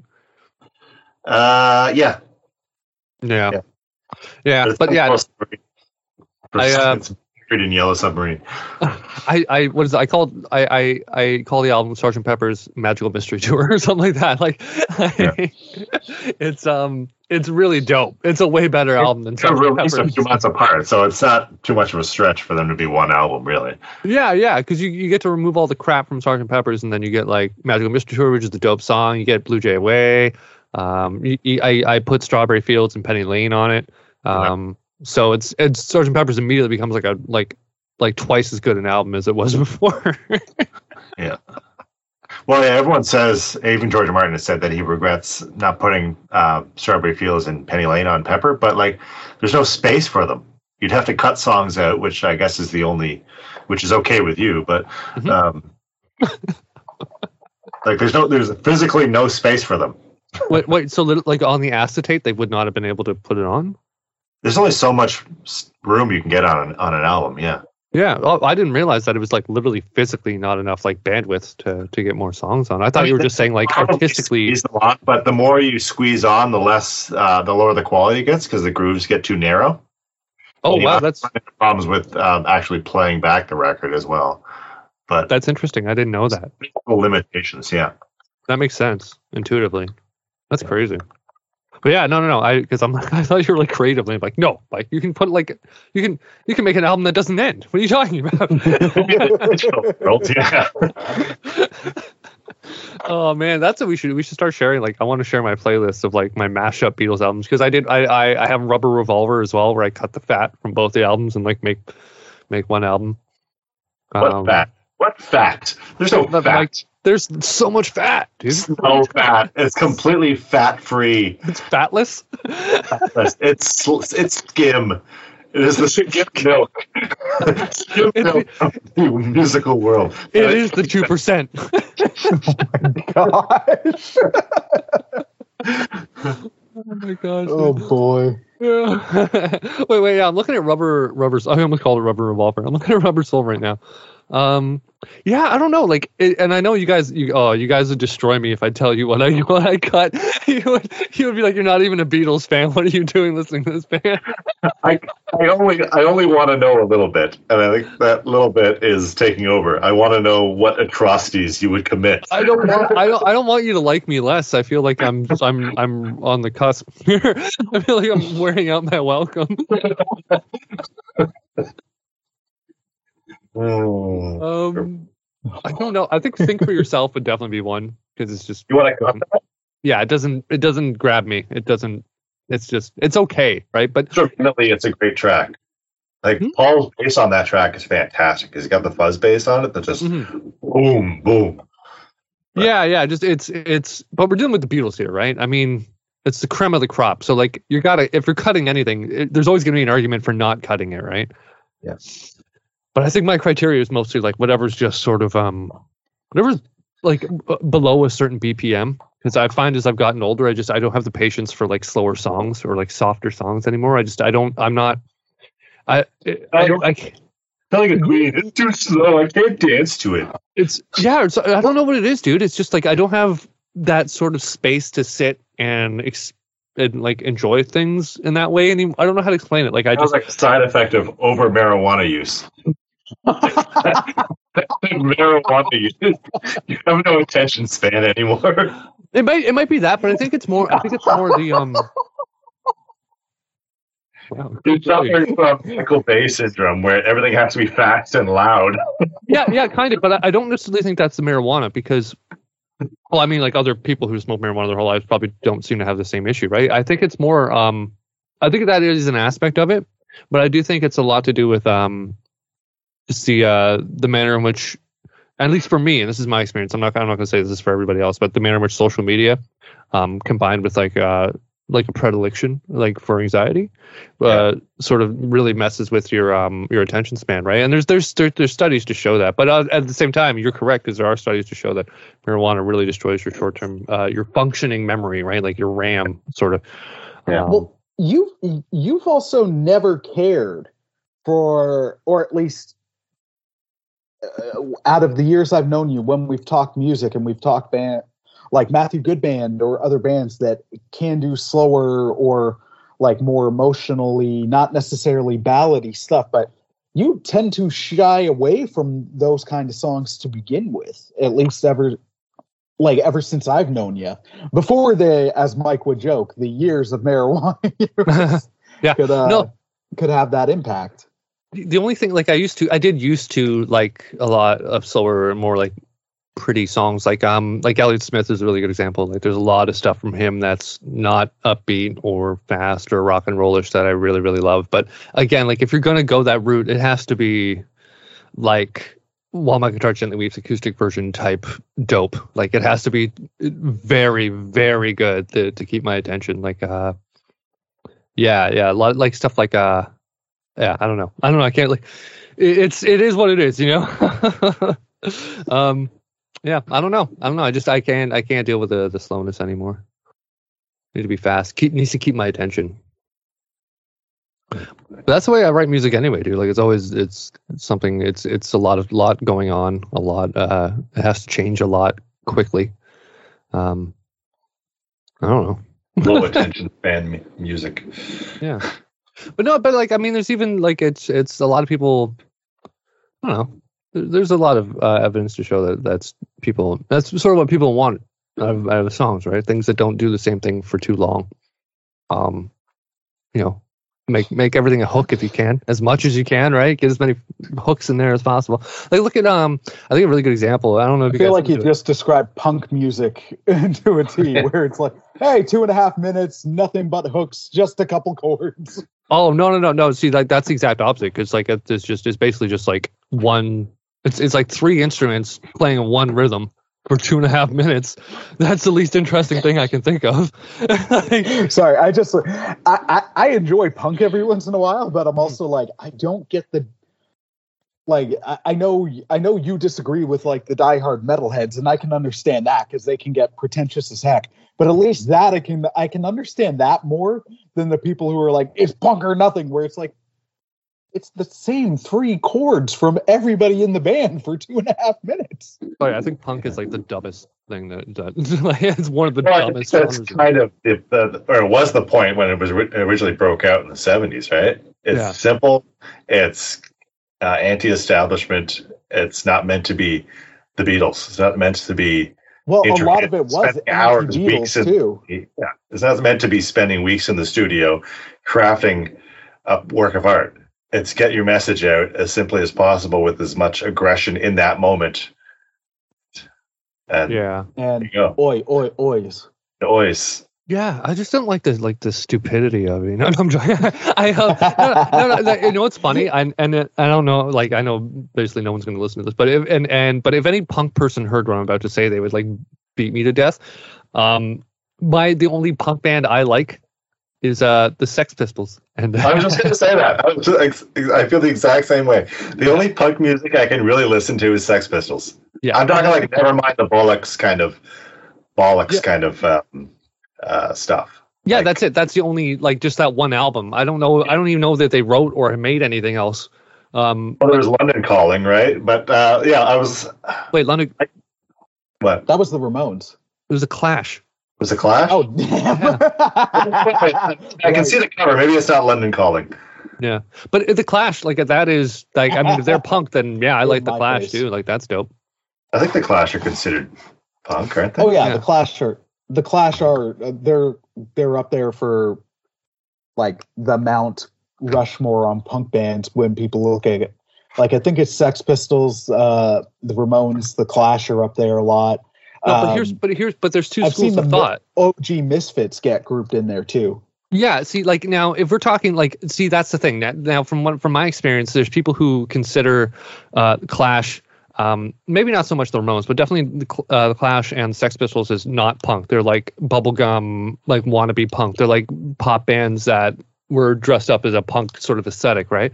Um, but uh, the Misfits is what I would categorize as like actual punk, like very much Right. closer to like real punk, right? So, so that's why I said when I'm what I'm about to say, people who actually like punk are gonna want to stop me to is because like yeah, the, the Sex Pistols were basically like like the Backstreet Boys of punk, like they were just basically it was fully engineered. yeah, no, no, for real, like that is it's like hey, how how can we make this as like accessible and poppy as possible to make money off of this new sort of genre that's coming out, right? It's it's like. Sex Pistols are like capitalism incarnate through through music. You know, I feel I feel the opposite. Everyone that followed the Sex Pistols was capitalism. The the the um, record you, company- your capitalism. you capitalism. No, I mean what I'm saying is uh, like Sex Pistols did well, and the um, much like uh, the British invasion, like the record companies went out and said we need guys like this, and they went out and found other bands to commercialize. Like they found the Clash and they found um, uh, Misfits and they found all these other guys. Oh no, no. no, They no, were pretty say they were against it. I just feel like the record companies, even if they didn't tell the artists themselves, they went and said, uh, "We're going to commercialize these guys." Well, the, the the only reason I'm going oh no no uh, towards the Misfits is just because they like I, I I tend to agree with Christian when I think when I think punk rock I do think the Misfits just because they had some uh, like they're even like the most niche of of punk stuff just because it was punk songs about horror movies and stuff like that like it wasn't like pol- eh, political punk or anything like that. It was really, really niche stuff, and they were doing really odd lyrics, and they got they they did get a groundswell of support, and it was underground enough that other bands made their song, like Yeah. covered their songs more famously, and it got the the eyes on their stuff. I, I get what you're saying, but I'd be like, nah, not not for the Misfits. Well, maybe they were a bad example. I will admit my. Sorry, sorry. No, no, no, no. I'm no. You totally fine to correct me. As I'm saying now, I I am fairly ignorant on the pump punk world. Uh, like I know of it, but I don't know the, the the intricacies. I don't know the the famous bands other than the the three we've mentioned. Um, like I, I've never cared enough. yeah, yeah, exa- yeah. And I think it's that, just not good enough to care about. yeah, yeah, yeah, for real. Yeah, I think that I think the Clash is like it's it, like when you listen, like when you think about punk, right? You think about like it- it's that sort of authenticity through like stripped down, non-commercial um, rhetoric or music or whatever or aesthetic. Um, when I think of the Clash, I think of like far more ex- like they're they're sort of like a post-punk band like they're they sort of like uh, like kind of like the talking heads where they sort of bridge the gap between Yeah. um that punk sound but they don't really have the ethos like they they do have like far more complex and like lush arrangements and recordings and they they have complicated syncopated rhythms and um Yeah, like in terms of like a, a composer, like they, they actually sound like someone i- i- who actually has talent and knowledge in, with comp in terms of Yeah, composition. they have. Uh, yeah, I, I agree. And uh, in retrospect, uh, I don't know why I confused London Calling with Sex Pistols because it's totally different, totally different style. But um, yeah, the Clash they have some melody to their songs where you look at something like. Um, I can't even think of the name of the song, but when they say uh, "I am the Antichrist," uh, is that "God Save the Queen"? I am the Antichrist. Yeah, I think it is. like, yeah, it is God Save the Queen. yeah. there's not really much to that. I mean, it's like I enjoy the song. Uh, it came on the radio, um, well, not on the radio, on Spotify when I was driving home a few weeks ago, and I'm like, "Damn, this song's good!" like I'm into it. yeah, I think the thing that really gave the Sex Pistols, um, like really, like they they were, I don't know how to explain this. It, it- it's like it wasn't. I think lead guitar, basically, like having a second guitarist, um, that elevates them so much. And and I'm just trying to think of like why they're better than other punk bands, because like on the face of it, you wouldn't. I think it's like they just have really good melodies, um, and they they the way they Sex Pistols. yeah, yeah, yeah, Yeah, yeah, okay. Good catchy melodies. Like almost every melody is a hook uh, for any song. Um, their rhythms are a lot better. Like they're a little more, you know, they're not Clash level, uh, Yeah. complicated, but they're definitely not like just straight. You know, ding, ding, ding, ding, ding, ding, ding, ding, ding. Well, ding, no, ding, I, I ding, ding. find Sex Pistols to the point. Like they don't bother themselves with good songwriting. like they have their three chords. They get to the point. They say what they have to say about the the political class or the, the ruling class, and they move on. So the Yeah. punk listener who was going to murder Christian for saying they were the Backstreet Boys They're coming for me now now. going to chase down Mike. I Coming was for just me. going to be like, dude, just just say the Green Day, they were the Green Day or Blink 182. I think we can all agree the greatest punk band ever is Green Day.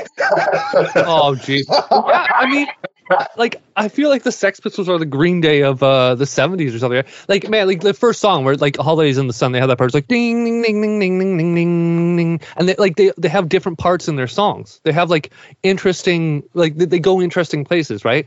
And and kind of like the Beatles, they emphasize little things that are when you on the face of it you won't really notice, right? But they do little like little like it's hard it's so hard to explain. Like it, you you would get like a phrasing right? Or like a verse or like like a one two three four one two three four. And within that someone could just like do a, a simple drum beat like like all the way through. But the, what the beatles would do is all of a sudden they would emphasize like if the lyrics did something interesting or something a little different right at the end of that you know the four beats or whatever they would emphasize that with the drums or something right? Like little things like that. And i think the sex pistols did did stuff like that where like other punk bands like the ramones are just so simple so straightforward. They don't Oh, emphasize yeah. yeah. It's all downstrokes. It's the three chords again, but d- just downstrokes. Yeah, uh, to me, like the Sex Pistols almost remind me of like, oh man, I don't like they're like the Beatles mixed with Nirvana or something, man. Like I don't know, like it's I know. You brought up the Ramones, you got me thinking. Like the Ramones, like they they had catchy songs, but they didn't have the rebellious spirit that the Sex Pistols had. So in that sense, they feel a little auth- inauthentic. they just Yeah. feel like we're we're we're we don't like establishment. But why is that? Because it's cool. Where like the Sex Pistols were being like the culture of the time. Like yeah, yeah, if, I, and if- like if, if I can quickly say something just to get the murderer who's going to get you guys uh, after you guys, I'll get him on me now. Yeah. It's almost like punk is is has all the rebellious spirit of metal just without uh, with a fraction of the talent. Uh, so now I can get the murderer on me. Yeah, and that's pretty bad. because Metal, metal has no talent. So what do you say? Oh! sir. yeah, I saw a study the other day that said there's a huge Mike's overlap, getting double murdered.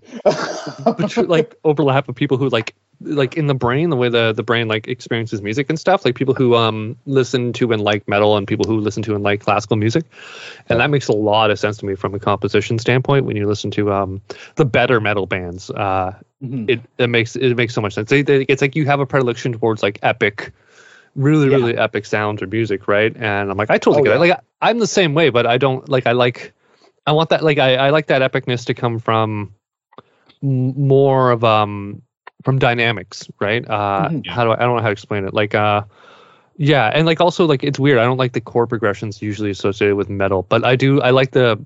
I do like that at like that feeling, that powerful, like I'm on the crest of a, a wave sort of feeling, right? Yeah. Um, but yeah, I don't know. It's weird. It's I prefer to get it from things like like like Nirvana. To me, like that's really because it's it's melodic and it's poppy, but it's, Right. it, you still have all that power and that energy, right? Yeah, it's uh to give to give a punk band their kudos. Um, one that I absolutely have to compliment is uh their their current band. It's Rise Against. Um, I find they've got like all the positives of some of the punk bands we've discussed, but they've got excellent melody. Uh, the message actually seems genuine. Um, and the songwriting is is gen like generally tight. They're if I think of like what a good modern punk band is, I I think them because they also have some of the pop sensibilities that some of the other like some pop punk bands have. But I look at that, uh, they just seem to have it a lot more authentically. I don't know what it is. It might just be negative association from around the time of the album and their pretentious fans. But I just really, Green Day is so off putting to me. They, like, it, they Dookie was good. That like that era was good. But now they're they're they're like a parody of themselves. I what did you what did you guys think when American Idiot came out? Because I liked it from I had um, no interest whatsoever. I thought No, it was, I- it was garbage, um, pseudo punk, if you want to even I, call it. well, here's a wait wait wait. I just I'm on okay. Yeah, no, no, answer my go. question when I'm done. my fault. My fault. No, um, no, because I was gonna say, like, I didn't. What I really like from, like, I liked it from like a songwriting standpoint. Like the melodies were like very good. I think it was. I think it was very like Beatles esque and it's and it's um and it's uh focus. You know what I mean? Uh, but at at the same time, I felt kind of like embarrassed to like it. Um, if we're talking about like colloquially or or you know like within the the frame of like our our our culture at the time, I guess.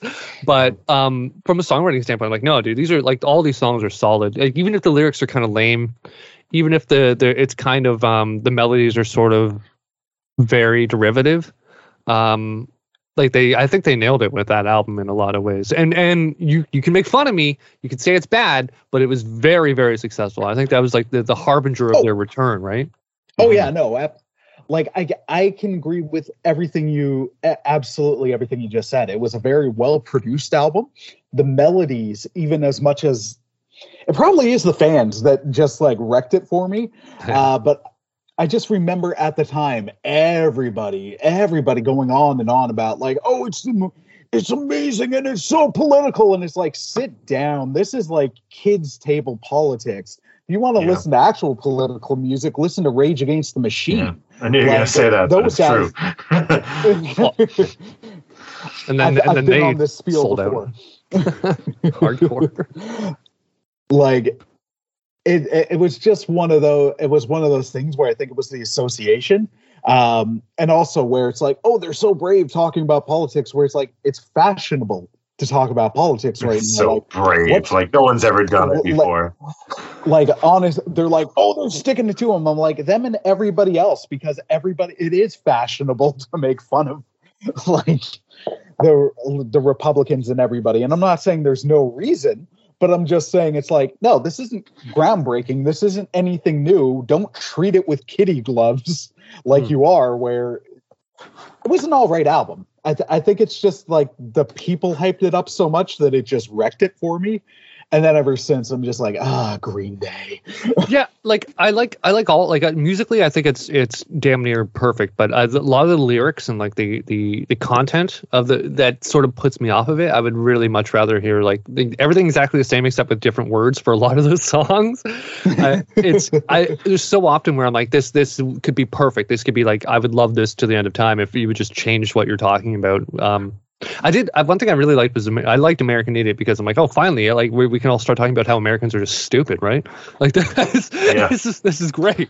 Let's- This is great. This is what I've been Yeah. waiting my whole life for. Yeah, yeah. Let's talk about how literally every American is the is the problem. Um, I'm like American. That seems redundant. You know, why don't Yeah, we just American idiot. Why are, you, why are you saying the same Oh thing my twice? call it goodness. idiot? Well, we can all just we all know what you're talking about. Exactly. Uh, but I love, I love, and like the, you know, it's it, yeah, it is. It, a lot of the, the lyrical content is very heavy-handed, but I don't, you know, we didn't get together to talk about Green Day. Um, what did you guys think about um, uh, and Mike specifically? I, I don't know if if Chris has any uh you know knowledge about this, but um, what, what's that band? Um, the Led Zeppelin band that's out now. Um, Uh, I know what you're getting at, but I'm not going to say it because that's how you describe them. well, come on, dude. Let's. I love how they describe themselves. Are you asking how I feel about Greta Van Fleet? Yes, yes, exactly. I think they're a pretty good band, actually. I think Yeah, they're pretty good. Well, I'm not. I'm not saying it is like. Well, I mean, dude. Let's. A lot of listen, people say, oh, they're just ripping off Zeppelin. well, they are, but I mean, uh, If you listen to their latest album, Battle at Garden, Battle at Garden's Gate, Yeah. there are, I think, two or three distinct ripoffs of riffs. Um, but they're a good band. one thing I was watching. Um, what's his name? Uh, from the Darkness. He has his own little YouTube channel or, or podcast or whatever. And I was watching him. Know, yeah. He was talking about how he's like he's playing one of the riffs and he's like, see that's a that's a decent riff, right? But here's what Led Zeppelin would do, and, and Led Zeppelin would do, and here's what I was talking about with um, Sex Pistols, where they would emphasize certain things, where they wouldn't just do like a steady beat to the end of the riff. They would like like down down down down down down down boom boom boom boom bam boom boom. Comparing the rhythm sections of of uh, Zeppelin and um, Greta Van Fleet, it's no contest because Zeppelin yeah. had one one of the greatest rhythm sections ever. but but even like just as like a band as a composer, when you when you come in, you can come in after the fact and be like, hey, let's this little part of the riff right here as Yeah. before we go into the next part just little things right and and i think that was a good point that he made where i'm like yeah like they could put a little more effort in in that respect but i think in terms of like I'm I'm totally fine with them just t- completely ripping off Led Zeppelin. I'm not going to be like, oh, these guys suck because they're doing that. If they do it right, then like, dude, no other Yeah. band could do that right. If- Like, yeah, if if that, I've always said, and it's it's I contradict myself a lot when I say this, but um, it's not ripping off if you do it better. Yeah, I'm not saying you're doing Zeppelin, I'm not saying that, but I'm saying like Zeppelin themselves, they get a lot of flack for being for ripping off blues artists, and if that's not a problem, what the problem really was or is is the lack of credit they gave to said blues artists. It's not, it's not that they made the songs worse; they made them significantly better. Um, but getting back to Greta, um, yeah, I've I've heard just like um, the the closing track on their latest album. It's totally "Babe, I'm Gonna Leave You" from Zeppelin One. Like it's it's ninety nine percent "Babe, I'm Gonna Leave You." but it's still good because there's the little that they they make it different enough to make Yeah. it not a rip a rip off, but. I don't, know. I don't know what I'm trying to say. I don't like the band. That's what I'm trying to say. I yeah, like the good. band. No, that's It's cool. just it's I just inter- slightly outside the realms of uh, intellectual property copy copyrights. Well, I haven't heard it. oh they're just ripping off Led Zeppelin. Well, have you actually listened to them? Because if you listen to them, you'll hear that there's actually something good there. yeah, Yes, they have a lead singer that is very plantish. He sounds exactly like Plant. Yeah, yeah, it's crazy. It's it's well. Here's the thing. Here's the thing, dude. I'm fine. Like if a band came out and they sounded like they were just as good as the Beatles and they sounded like the Beatles, why would I be complaining? That's the thing. they said it perfectly. Uh, sh- they sound like Zeppelin, but Zeppelin's not around anymore, so Yeah. these guys will do, right? Yeah. Like, exactly. I saw an interview with Robert Plant, and he was talking about the lead singer, and he's like, "These kids say that their inspiration is Aerosmith," and he looks at the camera like, like, what? was like, guys, stop lying. Like, He's like, Come on, man. He's like, you're, trying, you're not you're trying to not percep- uh, uh, keep the stereotype going, perpetuate the stereotype. Yeah, yeah. Here's like if they come out Be honest, like we know you're lying. yeah, that's so it's so ridiculous being like like it's like some guy coming out and being like, Hey guys, I'm six foot tall and he's like you know, five feet and everyone's like looking at each other like, What why? Why is he why is he telling us he's six feet? We can see that like this is really awkward, strange God. for everybody. Pumped up, colored hair. Oh, I really like uh, Barry Manilow. Yeah. to tie it to tie it in to tie it in other musically, it'd be um I remember even reading an interview because Christian, I know you're you're really big on the album because it's a fantastic album. Hmm. Um, but My Chemical Romance is Welcome to the Black Parade, dope Mhm. album. Mhm. They wore their influences on on the sleeve on their Yeah. sleeve with that. They were like, yeah, no, that's a very Queen track. But then when it came to uh, the song Cancer in particular, I can't remember where it was, but someone's like, this seems very Beatles esque, and then he was like, because it is. Yeah. Like the melody we were going for a Lennon McCartney vibe with that one. I think people who I Sorry, go first. You go first. Yeah, I think when people are like, "Hey, like this sounds way too much," like in the sense of you're accusing them of ripping them off, or you're saying, "Hey, you're not a good songwriter because you wrote something that sounded like a band that you love."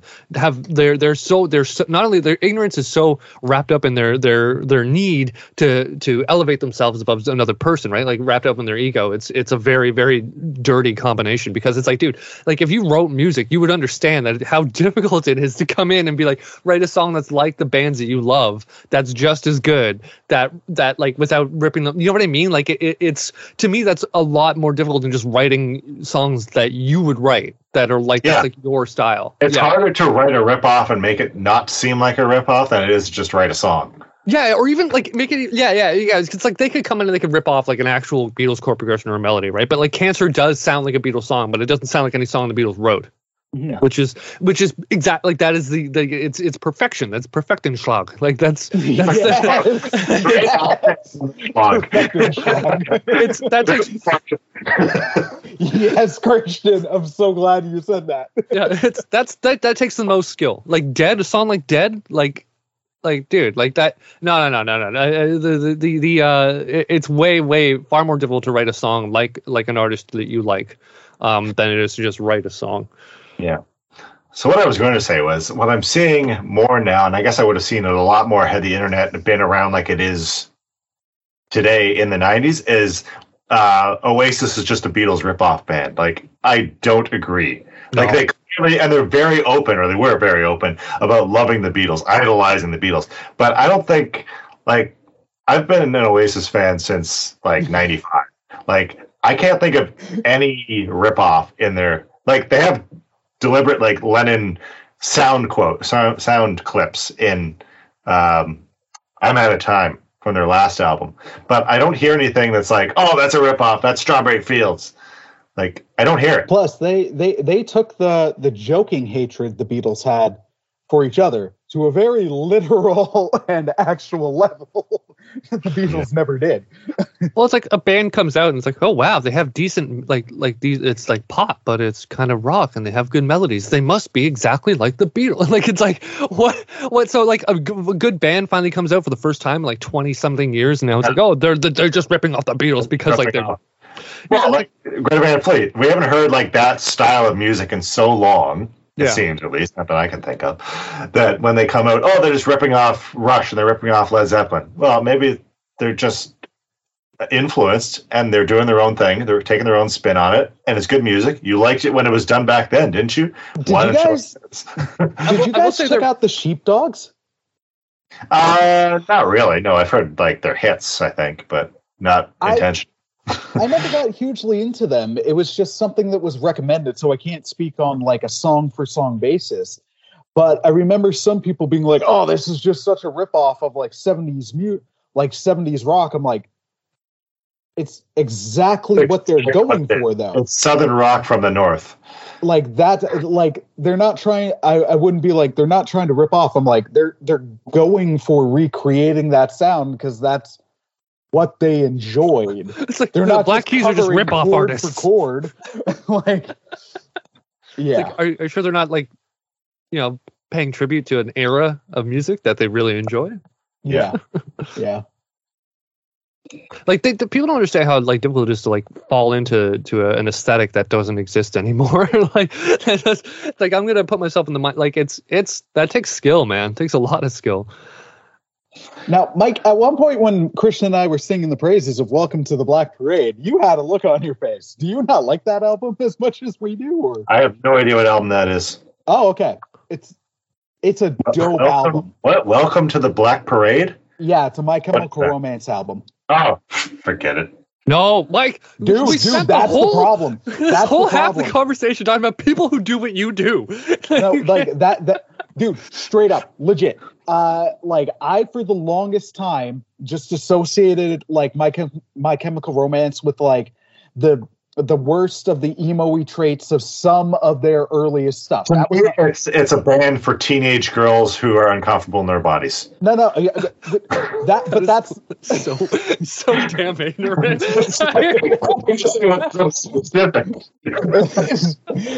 I, it is so why aren't you listening again? I I, I don't understand. My body now. I've outgrown that phase. Like but And quite symmetrically, thank you very much. no, no, but like that that album, because uh, a coworker of mine, it was when I worked at Best Buy. He knew that that was my view of the band. It wasn't as as ignorant as yours, but it was similar. ignorant. it, was, it was similar. Where I'm like, no, this is just like popular emo trash. It's not even like good emo. Like it's just stupid emo.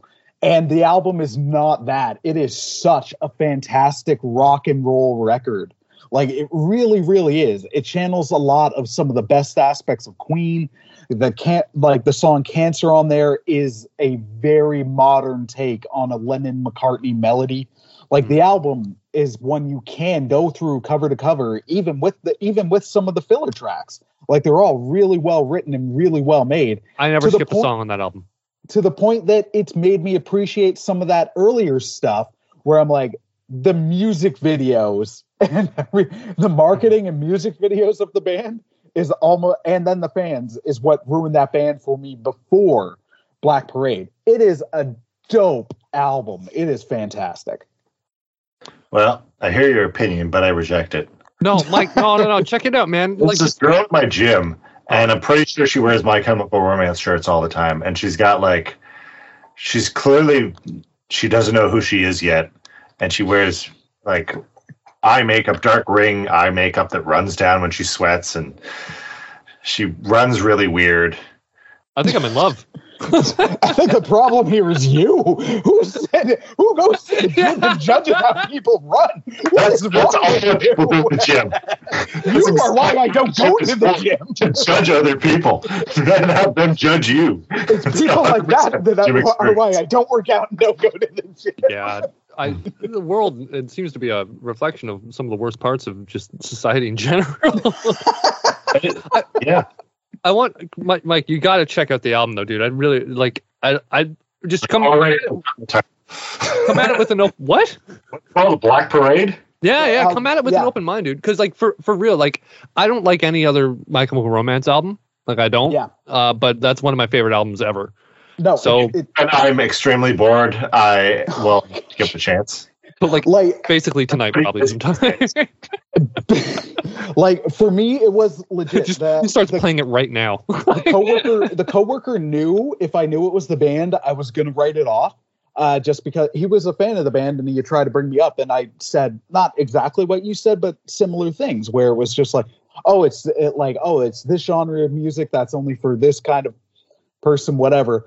He didn't say what he was going to play. He put it on, and by a couple minutes in, I was like, "Oh, damn, this is this is pretty good." And then the album just kept going, and it was so good the whole way through. It's it's a fantastic album, and I'm I'm with Christian. I don't really I don't like. There's other My Chemical Romance songs where I'm like, hey, that was well written. I enjoyed like I can enjoy that one. I can't say that for any of their other albums though. It might be like I like a track, but that album is fantastic. oh yeah, the production on Black Parade is just it's so good. And like the little they do the thing that the Beatles do. They'll add like little hookish elements that happen mm-hmm. like like three beats and then they're gone. It's just like oh man, it And- all adds up. It's all like layered and stuff. It's so good, man. and listener just to just to tie all this in with the beatles especially Hmm. if if you want to hear what like a i'd say like a, a lennon mccartney influence can sound like on a modern on a modern band look up their song cancer uh, off of that album it is very much like i'd say a modern beatles song Like ballads. terms- or whatever. yeah in terms of melody and everything it's it's phenomenal Yeah. All right, let's wrap this up. I gotta go. I had to go like half an hour ago.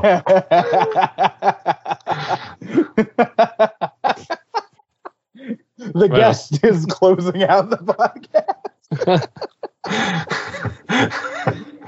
Listen, I'm an integral part of this. I'm the third leg on this tripod.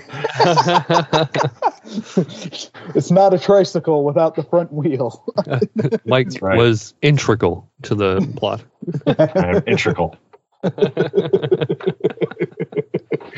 uh, all right, so I guess yeah. Any any final thoughts or on the Beatles breakup? Any particular songs that we haven't mentioned that you'd really want people to check out, or Mike? All the songs that Christian movies? doesn't like, to listen to them because they're good. Oh my god! no one in the history of hu- human insanity has said anything dumber than that.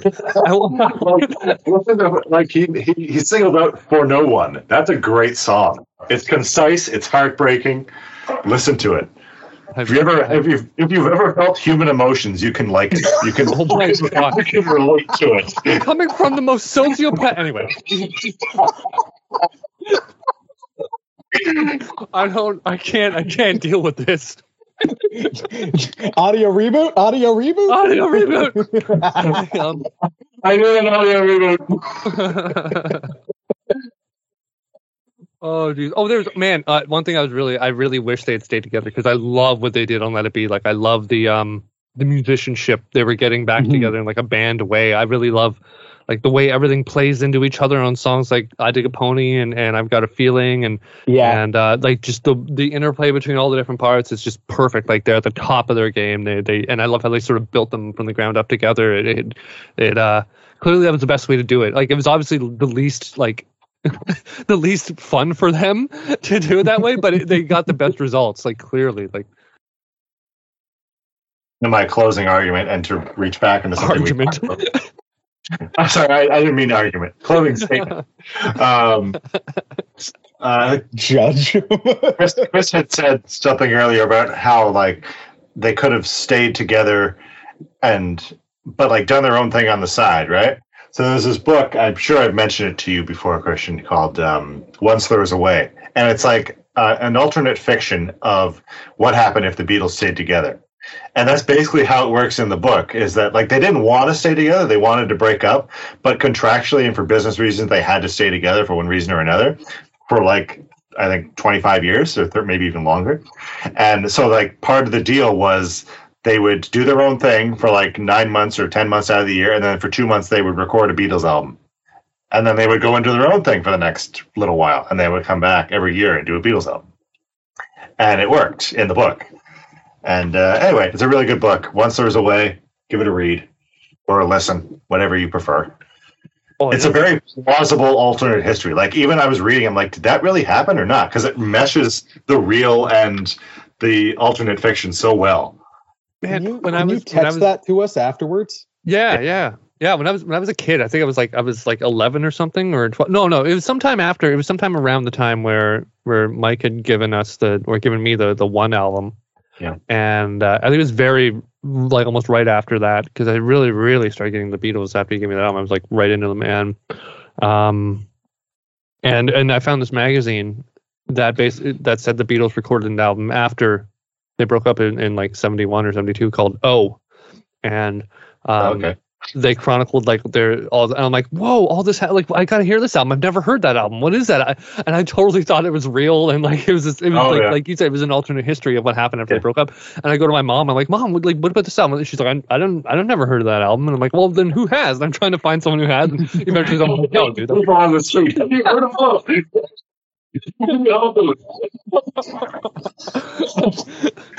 I don't I don't know why I had this thought, Christian, but as you were describing that, I just can't help but thinking, I'm like, I feel like that's something Rivers from Weezer would just be like, you know what? I think I'm gonna do that. I'm gonna do a fictional album. Yeah, that's a total river thing to do. yeah. Yeah. As, as you were describing, I was like, I think I think we've got an idea for the next Weezer album, guys. Oh man, I would love for him to drive himself to basically suicide, trying to trying to make a, a Beatles a, the last Beatles album. What if he drove himself to the edge of suicide? Like he doesn't kill himself, but he's right on the edge. Trying No, I, I need to clarify. I don't want him to die. That's, that's the last thing I want. I'm No, saying that. Trying to on the edge of death. Right? Yeah, well, given his nature, who he is as a person and a songwriter, he would drive himself literally insane trying to do that album. I'm sure of it. I'm, s- I'm certain. um, I guess the final thing I, I toss in is I, I like it was the it was a couple of quotes towards the end, especially from George and then John, where he even said after he had like quietly announced he was leaving the band, he's like, I don't know, maybe we'll do some solo stuff and then reunite every couple like every couple of years after each of us has done an album to get like our our individual interests out. Part of me wonder like i i wonder if they could have made that work. There's been a i haven't seen that with bands. I've seen that with like rap groups where it's like okay they made that work and that made that made sense for them. But that was it was different. I just i would have loved more. I would have loved more beatles even though everything we got even the poppy stuff even the i want to hold your hands they have their place and they're enjoyable for what they are. But part of Well- me wants to know what it would have been like. As you, as George and then Paul were developing their sound and then John's into the 70s like what would the Beatles have sounded like if they were able to come together again Yeah. Way better. Uh, well, as as Vision said, a thing's not beautiful because it lasts. Like, would they still have the legacy if they had gone and possibly ruined it in the eighties? Yeah, I'm thinking they might have ruined it, but at the same time, I'm also thinking like they like the the whatever struggle they had to go through to make an album, like struggling with against each other, like coming to you know, um, that's always what made them better. Like as soon as they Yeah. had free reign to do whatever they wanted, Yeah. their their arrangements Exactly. became John and. Paul needed each other. They they absolutely- each other on on their toes. Yeah, yeah. That that that's sort of like yeah, yeah, yeah. yeah. They, they can't like every when you you can hear it, especially in George's uh, solo album. Like, um, there's a lot of stuff where it's like it, there's it's weird because some songs are are like they're very like arrangement heavy sort of thing. Yeah. Like there's a lot of stuff going on, but the other ones where it's like. Dude, you really you could have used someone coming in here and sort of Yeah. kicking your butt a bit, you know? like, yeah, George had a lot of songs. Well, mo- a lot of his work was just like, whatever, I don't care. I'm just having fun. I'm th- I'm getting together with a band. He loved playing with a band that wasn't that didn't involve Paul McCartney, uh, yeah and it, it- he didn't really care. He just wanted to put out a song, wanted to get his words out, but he really didn't care about the details. Yeah, yeah, and like same like even John too, right? Where it's like a lot of his arrangements and stuff post Beatles were like very sparse, and it was very like um like they Would- just you can you could tell they all they were just so tired of being challenged by other people. and they you were like, I'm just doing it out of the way I want. would you say Paul had the best post Beatles output He definitely had the most prolific. well, he's had time.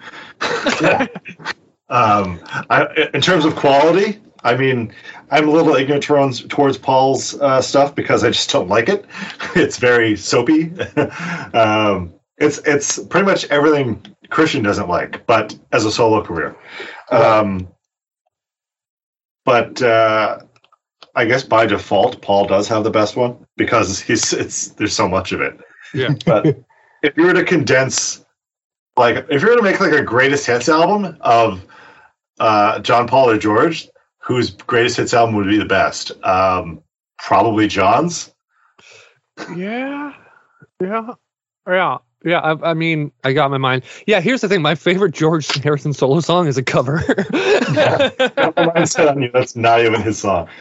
And and it's mo and it's basically only because of Jeff Lynne's arrangement. Like that's like and it, that like man, he he arranged the crap out of that song. Like it is it is perfect, and I don't use that word often, but yeah. Fair. Anyway, we got to go. George's, Mike George's first albums were great. But, yeah, I, I gotta get out of here. I'm late for dinner.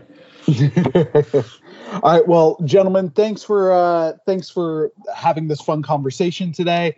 Uh, we were able to, even though get get Randy at points, still keep it light. So audio reboot successful and probably more entertaining than uh, the last time around.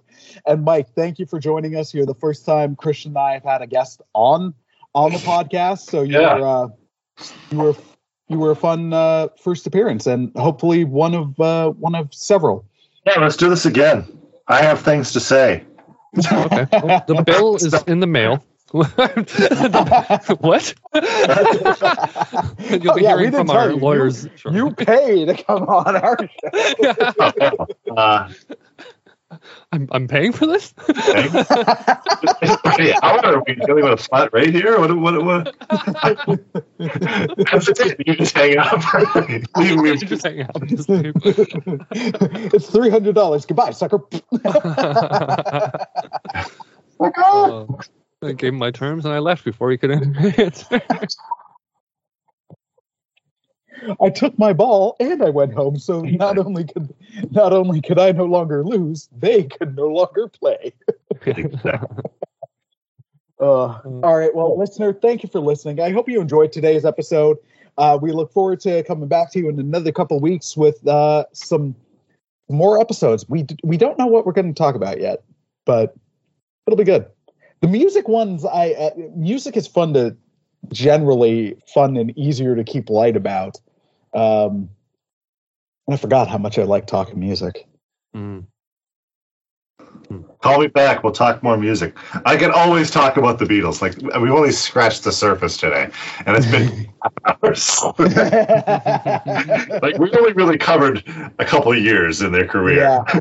Yep. Actually, yeah, there there is some uh, Christian. You and I'll talk later, um, but there are some other music topics we could we could cover and figure stuff out. Oh, I would like to do an episode where Mike has listened to the Black Parade and we, he comes back and then tells us what he thinks.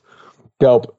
Do you know me well enough to know that no matter uh, what my opinion is on the album, I'm still gonna shit all over it because you want me to like it? I, that is so. I'm, I'm admitting to a personality disorder. like right. That's, but honestly, I'm I'm the same way. As soon as like someone someone tell, like wants me to have a certain reaction or tells me to do something, even though I wanted to do it anyway, I'm like, nope, nope, I'm not doing it anymore.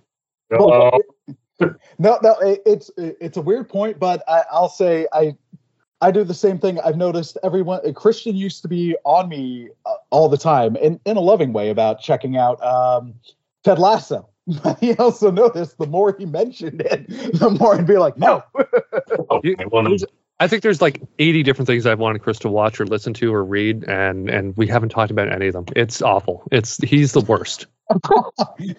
I am the monster. Yeah, yeah, I, Gookajube. Yeah.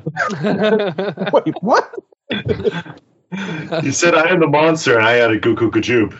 It's like I'm Lawrence. Get it? We're talking about yes, the Beatles. I do. I do. Okay. It took me a second. Dave. Mike out.